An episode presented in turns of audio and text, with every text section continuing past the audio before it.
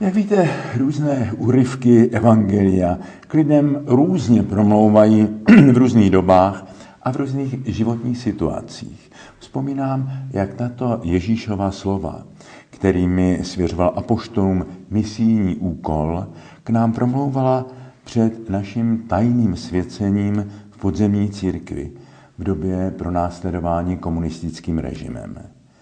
Byli jsme připravováni se ujmout právě těch úkolů církve, které tehdejší režim zapovídal a trestal. Nebojte se lidí.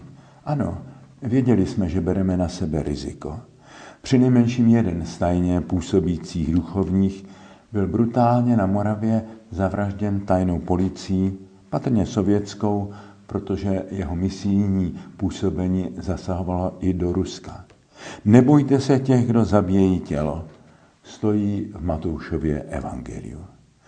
Nejsem rozený hrdina a neprahnul jsem po mučednictví a modlil jsem se, aby pokud něco takového má přijít, aby to nebylo příliš brzo, abych ještě stihl udělat něco z toho, na co jsem se tak dlouho připravoval. Musíš počítat se vším, řekl mě biskup před svěcením, ale si boží ruce.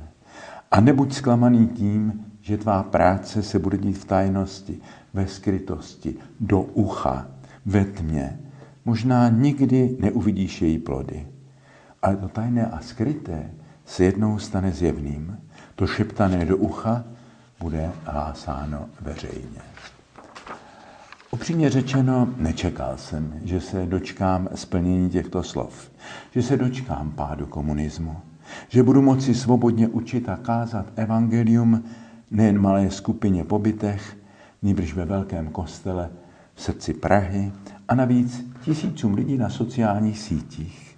Nečekal jsem, že za mého života vyrostou centra tehdy zakázaných duchovních cvičení, které jsme konali na chatách, a že to, co jsme začali promýšlet v malém poradním kruhu podzemí, budu moci dále rozvíjet v knihách a na přednáškách v různých koncích světa. I když leč číms jsem byl po navítí svobody ve společnosti i v církvi zklamán, nikdy za dar svobody nepřestanu děkovat. Avšak asi bychom splošťovali Ježíšova slova, kdybychom si je vykládali jen jako příslip naděje, že všechno v našem životě se obrátí dřív nebo později k lepšímu. Všechny události jsou boží dar, ale zároveň také úkol. V žádné fázi života a také v žádné fázi dějin církve a společnosti nemůžeme vidět konečný cíl, happy end, dispens od povinnosti pokračovat v cestě. Asi až v okamžiku smrti se budeme moci dotknout Prahu onoho konečného spočinutí. Přiznáme-li se v tomto životě ke Kristu, a tím zřejmě je míněno životní svědectví, nejen pouhé vyznání ústy, i on vydá před konečným nebeským soudem o nás osvobozující svědectví. Avšak Ježíš nezastírá ani možnost tragického zmaření lidského života, konečné odtržení od Boha, od smyslu a základu naší existence. Pojem peklo byl v minulosti zesměšněn a zdiskreditován lidovými fantaziemi o chlupatých čertech, kotlech a podzemních mučírnách, nimiž rádi kazatelé strašili lidi v době, když ještě nás komerční televize nebavily hororovými filmy a dříve než realita válek a represivních režimů tyto fantazie v mnohem přečila a zastínila. Možná dnes by přidávým jménem pro peklo byl pojem absurdita, ztráta smyslu, ztráta naděje. Začal jsem dnešní úvahu osobní vzpomínku a podobně ji také skončím. Nedávné životní jubileum, a při této příležitosti děkuji všem, kdo si na mě vzpomněli, mě přimělo se na chvíli zastavit a zamyslet se nad tím tři čtvrtě stoletím dějin jehož jsem směl být svědkem a účastníkem. Občas, jako každý, v běhu dní a událostí jsem zahlédl paprsek radosti z nebe ale občas i stíny z temnot, bez naděje a smutku. Cesta ke světlu a cesta do propasti absurdity se objevují jako možnosti na mnoha křižovatkách našich velkých nebo i zdánlivě malých životních rozhodování. Ježíš nám neslibuje, že naše životní cesta bude snadná a úspěšná, ale slibuje nám, že bude při nás v jasných i temných dnech. Každý z nás má totiž velkou cenu v jeho očích. Amen. Přátelé, touto dnešní promluvou se s vámi loučím na dobu prázdnin a e, dáli Bůh, zahájíme opět pravidelně e, tyto promluvy začátkem října, začátkem nového akademického roku. V tom nadcházejícím čase bych chtěl hodně psát, přemýšlet, meditovat, modlit se, no také přednášet po světě na několika místech, možná snad taky i chvíli odpočívat. Přeji i vám všem krásný odpočinek a e, plodné léto. A pokud by se událo něco, co bych cítil jako povinnost se k tomu vyjádřit, pak určitě najdu cestu. Před malou chvílí jsem natočil pozdrav paní prezidence Čaputové, s kterou mě spojuje i osobní přátelství.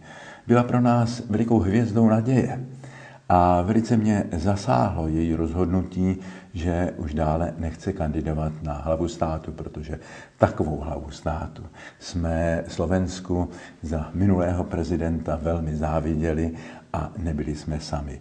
Vím, že i papež František ji má velice rád, je mu velice blízká. Ovšem chápu její rozhodnutí, valily se na ní takové vlny špíny a zla, ale mám starost o Slovensko, které miluji, jako mnozí z nás v Čechách a na Moravě. Máme velikou obavu z těch eh, mračen, nenávisti, hlouposti a eh, populismu, nacionalismu a také fašismu, který na Slovensku znovu přichází ke slovu. Kdyby v příštích volbách zvítězil pan Fico, a tak by Slovensko tím spáchalo ekonomickou a politickou a morální sebevraždu.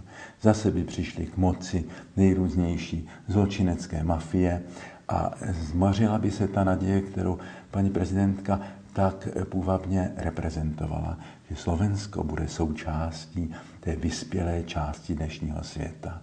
Slovensko by se začalo zase řídit k tomu divokému východu, ke všem těm mafím, k Rusku a to by bylo strašně nebezpečné.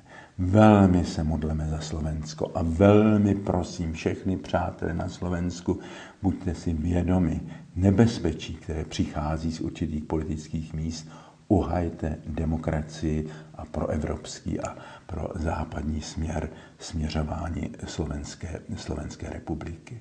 Také nevíme, co během léta se udá na Ukrajině. Myslíme s obavami a nadějemi na ukrajinský národ, který se brání genocidě, která už dosahuje naprosto absurdních rozměrů.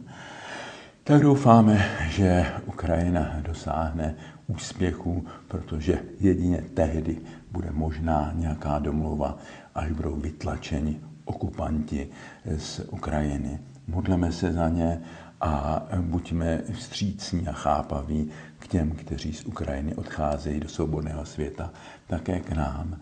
A hajme i v naší zemi eh, svobodu a demokracii. Eh, jsme velmi rádi, že po 20 letech máme opět prezidenta, za kterého se nemusíme stydět a který nás dobře reprezentuje ve světě. Máme vládu, která eh, rozhoduje ve velice těžkých situacích a také se na ní mm, valí ty vlny nenávisti, hlouposti, demagogie ze strany té opravdu, opravdu nebezpečné opozice. Takže musíme být občansky velice stateční, velice dobře rozlišovat hodnoty.